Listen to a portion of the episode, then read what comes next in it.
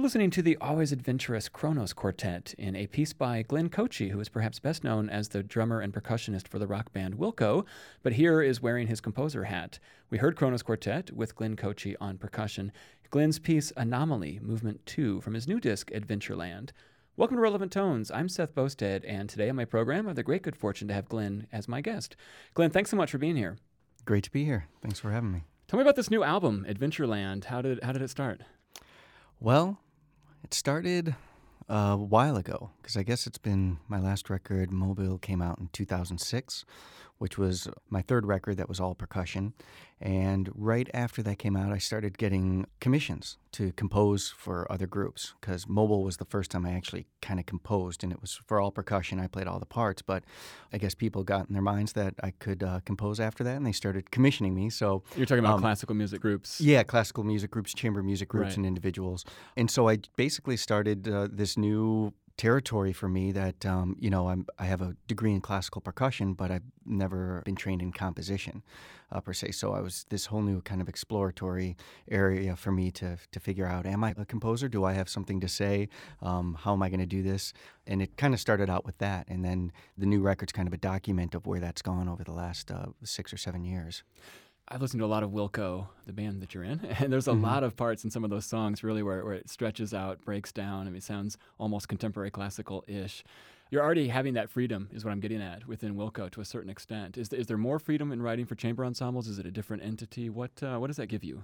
Totally different experience, even though I think they are mutually informative. You know, what I learn in one, I can transfer to the other to a degree, and also, just the appreciation level for what I have. When I'm doing one thing, I kind of appreciate the other as well. But, in Wilco, I'm the drummer percussionist. I'm one of 6. So there's a lot of collaboration there, a lot of group decisions. When you're part of a group like that, you don't always just get to do what you want. You have to do what's right for the music, and especially it's a rock band, so there's lyrics involved. So, that's kind of front and center for a lot of the tunes. So I have to, keep that in mind too and make sure I keep it interesting, but also play a certain role, making everything else fit together. When I compose, I'm completely on my own. So it is part of the adventure for me from Adventureland. That's how I got the title, is that it is this kind of mysterious, scary new territory for me that I'm delving into. But it's a hermetic exercise, even though I'd say most of the stuff on the record was composed on the road. There's a lot of downtime when I'm touring in a rock band. So a lot of it was written in hotel rooms on days off or on the tour bus after a show or before sound check or in airports. But, it's a completely different skill set. And not having those other people to bounce ideas off, you definitely have to learn to trust your instincts and your intuition. And it's been a really great experience. And, of course, the flip side of that is you don't have these collaborators that are helping you build the piece. You kind of have to give, as we were saying before the taping, the piece is your baby and you're giving it to these other people. What does it feel like to sit in the audience and listen to your piece? Must be an interesting experience. It is. It's usually terrifying because you have no idea. Like you said, you're completely handing it over. And I've talked to some other composers about this, and, and it's just a common experience that we all, as you know, go through. Sometimes it's a good night. Sometimes it's not a good night. But at the same time, I usually, I've been fortunate enough to work with a caliber of musicians who are just phenomenal, world-class musicians across the board. So I quickly realized that by letting them in on the process too, I ask a lot of questions. I like to take suggestions on direction, from the players because I want it to be theirs as well. So I almost feel like once I do turn in a piece, once it's handed over, it is no longer mine. I don't think of it so much of it as my baby or my child anymore. It's more like it's yours now. And a lot of times I'll defer questions in recording sessions or things like that. I'll make the performers decide what feels best for them, what their instincts are, just because I want them to internalize the piece too. And I think they'll perform it with a lot more emotion and meaning if they have some degree of ownership over it as well. Let's return to that piece, Anomaly, and have a listen to the fruits of that collaboration. This will be Movement 3 of Anomaly. We're going to hear the Kronos Quartet with Glenn Kotche performing, and he is also the composer.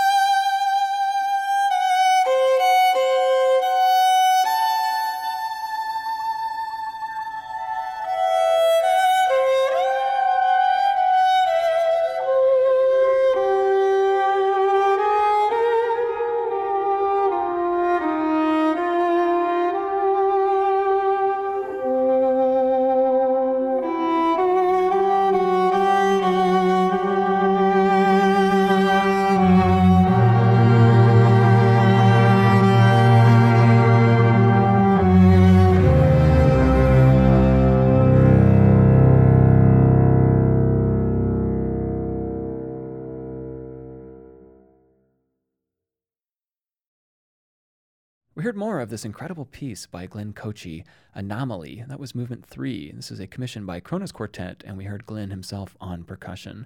Really fantastic music from a disc called Adventureland. Glenn is my guest today on Relevant Tones. Glenn, you had the idea for Anomaly at a Kronos Quartet concert, is that right?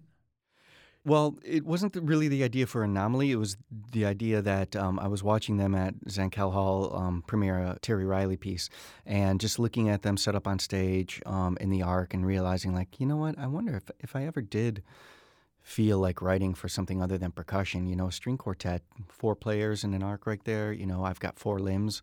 It's easily transferable to what I do, how I think about composing.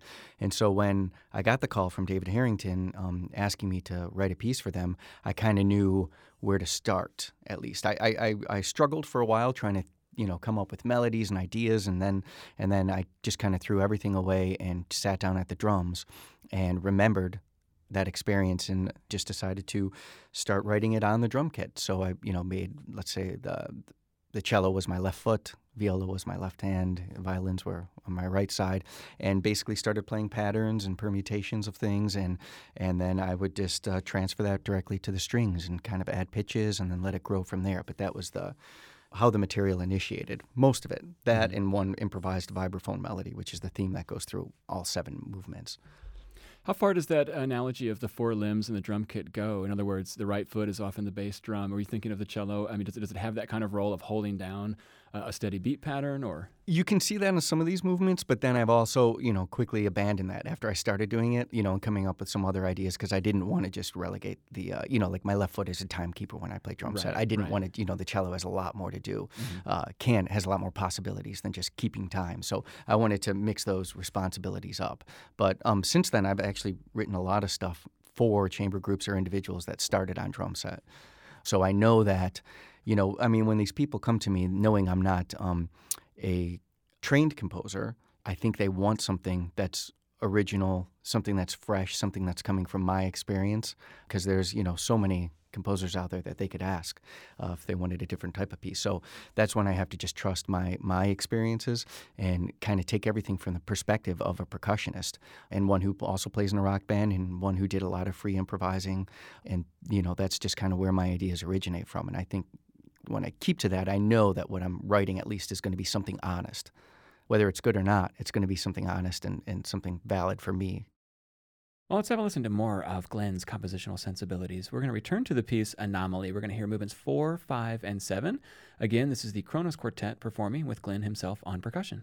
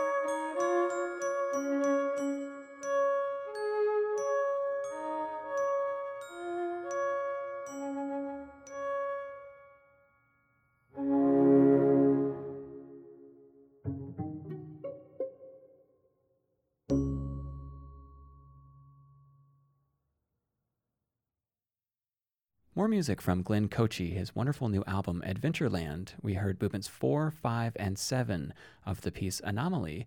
This piece was commissioned by the Kronos Quartet, who we heard performing there with Glenn on percussion. Glenn Kotche is my guest today on Relevant Tones. Glenn, tell me, how did you get the title Adventureland? Where did that come from? Yeah, I mean, it basically came from this new part of my musical personality, going from just, always being a drummer and percussionist to being a composer as well. It's this new territory. It's a little, it's an adventure, but it's also a little mysterious and scary for me. And that works into the title, kind of where I grew up out in Roselle, Illinois. There was a closed down abandoned amusement park called Adventureland in Medina, which is right next door, that we would always have to pass to get to the main road. And I just remember as a little kid, I think my older siblings actually went there because it was open. But as a little kid, just seeing this barbed wire fence and trees and all this vegetation growing through all these kind of dilapidated, rusting rides that everything was in disrepair and falling apart. And I remember it just being kind of like this weird, scary, it should be fun. It should look like fun, but just a dangerous, weird place.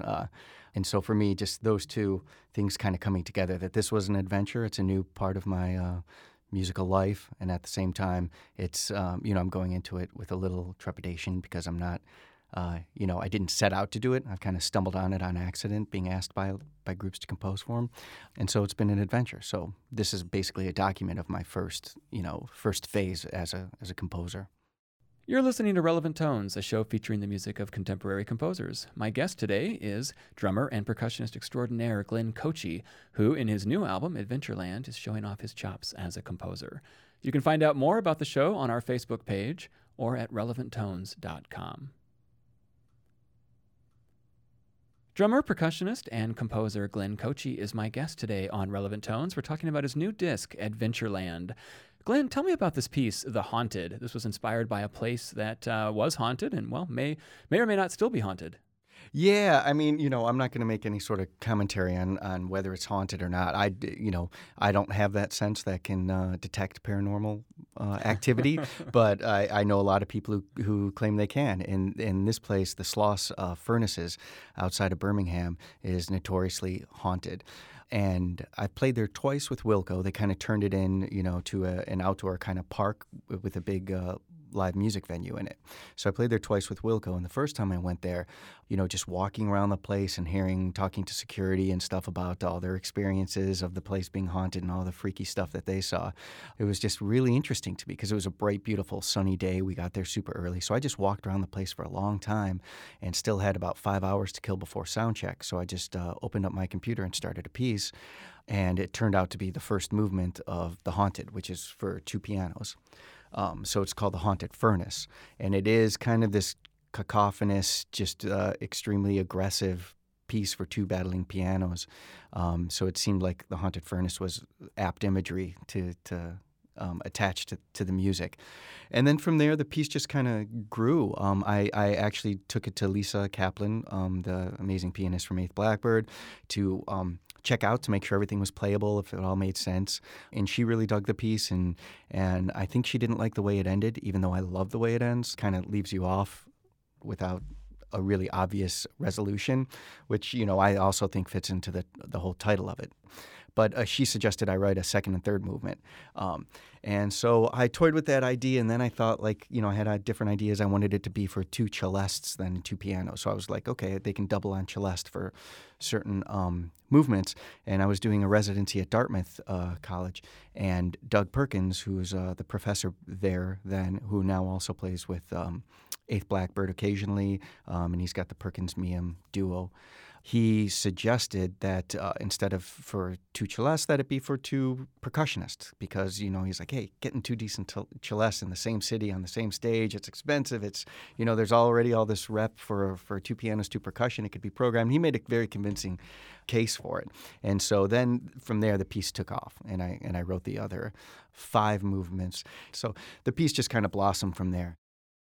Well, let's have a listen to three movements of this piece, The Haunted. We're going to hear The Haunted Dance, The Haunted Furnace, and then The Haunted Viaduct. Our performers are Lisa Kaplan and Yvonne Lamb, piano, and Matthew Duvall and Doug Perkins, percussion, with some additional percussion by Glenn Kotche, who is also, of course, the composer.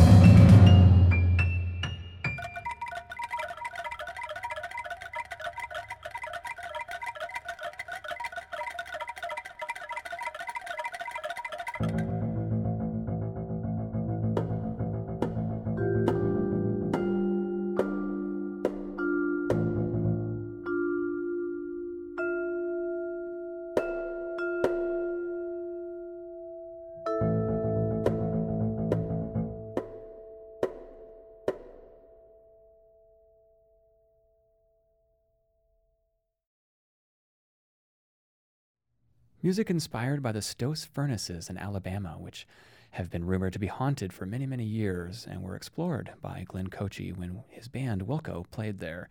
We heard The Haunted Dance, The Haunted Furnace, and The Haunted Viaduct. I think you can really get a sense of the place in that music. Wonderful music by Glenn Kotche. This is from his new album, Adventureland. Our performers were Lisa Kaplan and Yvonne Lamb, piano, Matthew Duvall and Doug Perkins, percussion, and Glenn Kotche himself on additional percussion. Glenn Kotche is my guest today on Relevant Tones, and we're talking about his new album, Adventureland. You know, Glenn, one of the things that really struck me about this album when I looked at it is it's very different from a quote-unquote normal classical album in which if there's a couple of pieces that have different movements, all the movements will be in a row, and then the next piece and those movements will be in a row. But here you've chosen to break up the movements from the different pieces and intersperse them. Is that something that stems from your rock background? Were you thinking of the concept album, or where did that idea come from? Yeah, basically, I thought about doing that at first, and then it seemed like, well, why should I? Just because that's what people do on classical records. For me, it felt a lot better to kind of give the record itself a very interesting architecture and its own process of unfolding. And the music was written for a live experience, but the recording experience is a different experience entirely. So I wanted it to suit that medium specifically. So that's why I broke up the movements, put them in different places, edited, changed some of them even a little bit. For the Kronos piece, there's two live versions. Movement 5 and movement 1 are completely different on the record than they are live, just because I wanted it to be a record. And that definitely comes from, being in rock bands and thinking a lot about sequencing and how a record should unfold. And also, oddly enough, at the same time, I started befriending on the road a lot. Chefs. There are a lot of chefs who were Wilco fans, or just a lot of chefs who I ended up bumping into. And I started to talk to them about how they sequence like tasting menus and things like that. And I started picking a lot of brains of some celebrity chefs and getting ideas about, the different sequence of tastes. And, you don't necessarily put all the, sweets together and all the savories. You mix it up, you make it interesting, you play with ideas. And so I wanted it to be a proper record instead of a documentation of these pieces on a record. Well, it's very similar, too. Oh, absolutely. I mean, you taste a bite of food differently based on what you've tasted before that. And I think the same can be said for music. You're going to hear a piece differently in the context of having heard something before that. Exactly. And it might come off as a little schizo to some listeners, but for me, 7 pieces of string quartet with drum set and 5 pieces of, 2 pianos, 2 percussion, they work together, but having the movements displaced out of order, breaking it up, cleansing the palate in the ears, I think made sense for me, and I like the way it works that way. Is everything that we hear acoustic? Were there some effects added later in post, or how did that work with the mixing? And just on a couple of the Kronos pieces, I play electronic percussion. Mm-hmm. Other than that, everything's acoustic. I think there's a couple effects added. I think we have a couple of delays. Maybe reverse violin on one cadenza of David Harrington. And then for the collage, Triple Fantasy, that I took free rein and put things in, out of order, took basically stems from a piece I had written for the entire group, 8th Blackbird, and the movements of the Anomaly that were changed from the live versions, as well as field recordings of mine and some electronic pieces of mine, and I kind of collaged them all together into this one piece. So for that, I took liberties of slowing things down, putting them in halftime, to putting them in reverse, playing with them kind of sculpturally, I guess. Are you talking about Triple Fantasy? Yeah, that's Triple Fantasy. Yeah. Let's talk about that. Tell me about Triple Fantasy. It does have elements of all the things that we hear on the disc. How did you put that together? Well, I think it probably came about, I don't like long records, like super, super long records. I remember in the 90s listening to a lot of records, a lot of rock records and stuff that were all, 70 minutes. And it's like, it's just too long. You don't have to put everything on there just because you recorded it. I wanted to keep it concise. I wanted it to be a powerful record.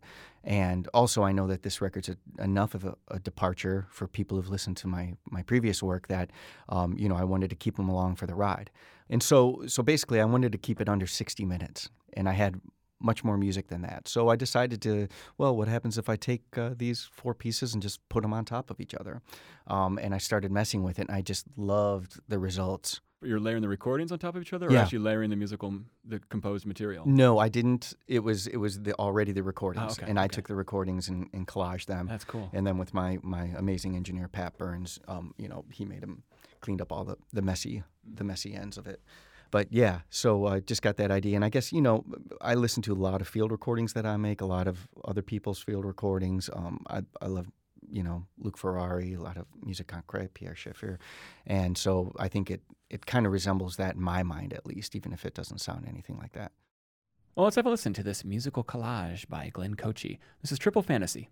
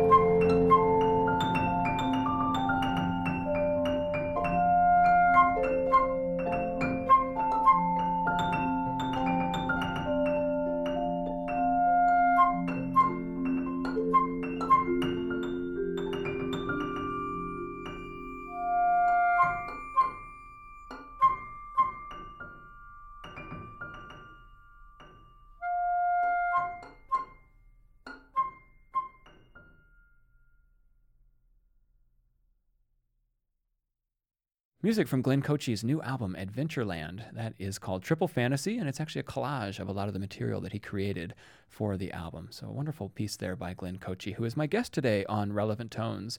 You can find out more about his activities on his website, glennkotche.com. That's Glenn with two N's, Kotche.com, and Twitter, the same thing, at Glenn Kotche. Glenn, the album's available, I assume, on Amazon, iTunes, all the usual outlets, through your website as well. Maybe even some stores. Yeah. Okay. Yeah. Wow. That's amazing. The album, again, is called Adventureland. Glenn, thank you so much for being a guest today on Rolling Tones. No, great to be here. Thanks so much. We have just a little bit more time, so I want to play as much as we can get in of this wonderful piece called The Traveling Turtle for Gamelan. And this is the Gamelan Galactica with Evan Zaporin directing. Again, music by Glenn Kotche from his new album, Adventureland.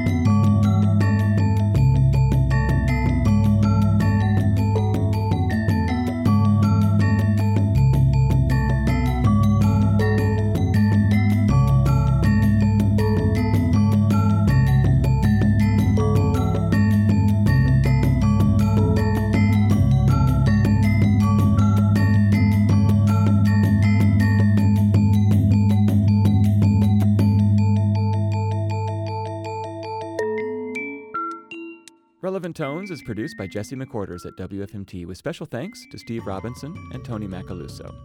This series is made possible by the generous support of Grosvenor Capital Management, the Aaron Copland Fund for Music, an anonymous donor, and the listener supporters of WFMT. I'm Seth Boustead, and this is the WFMT Radio Network.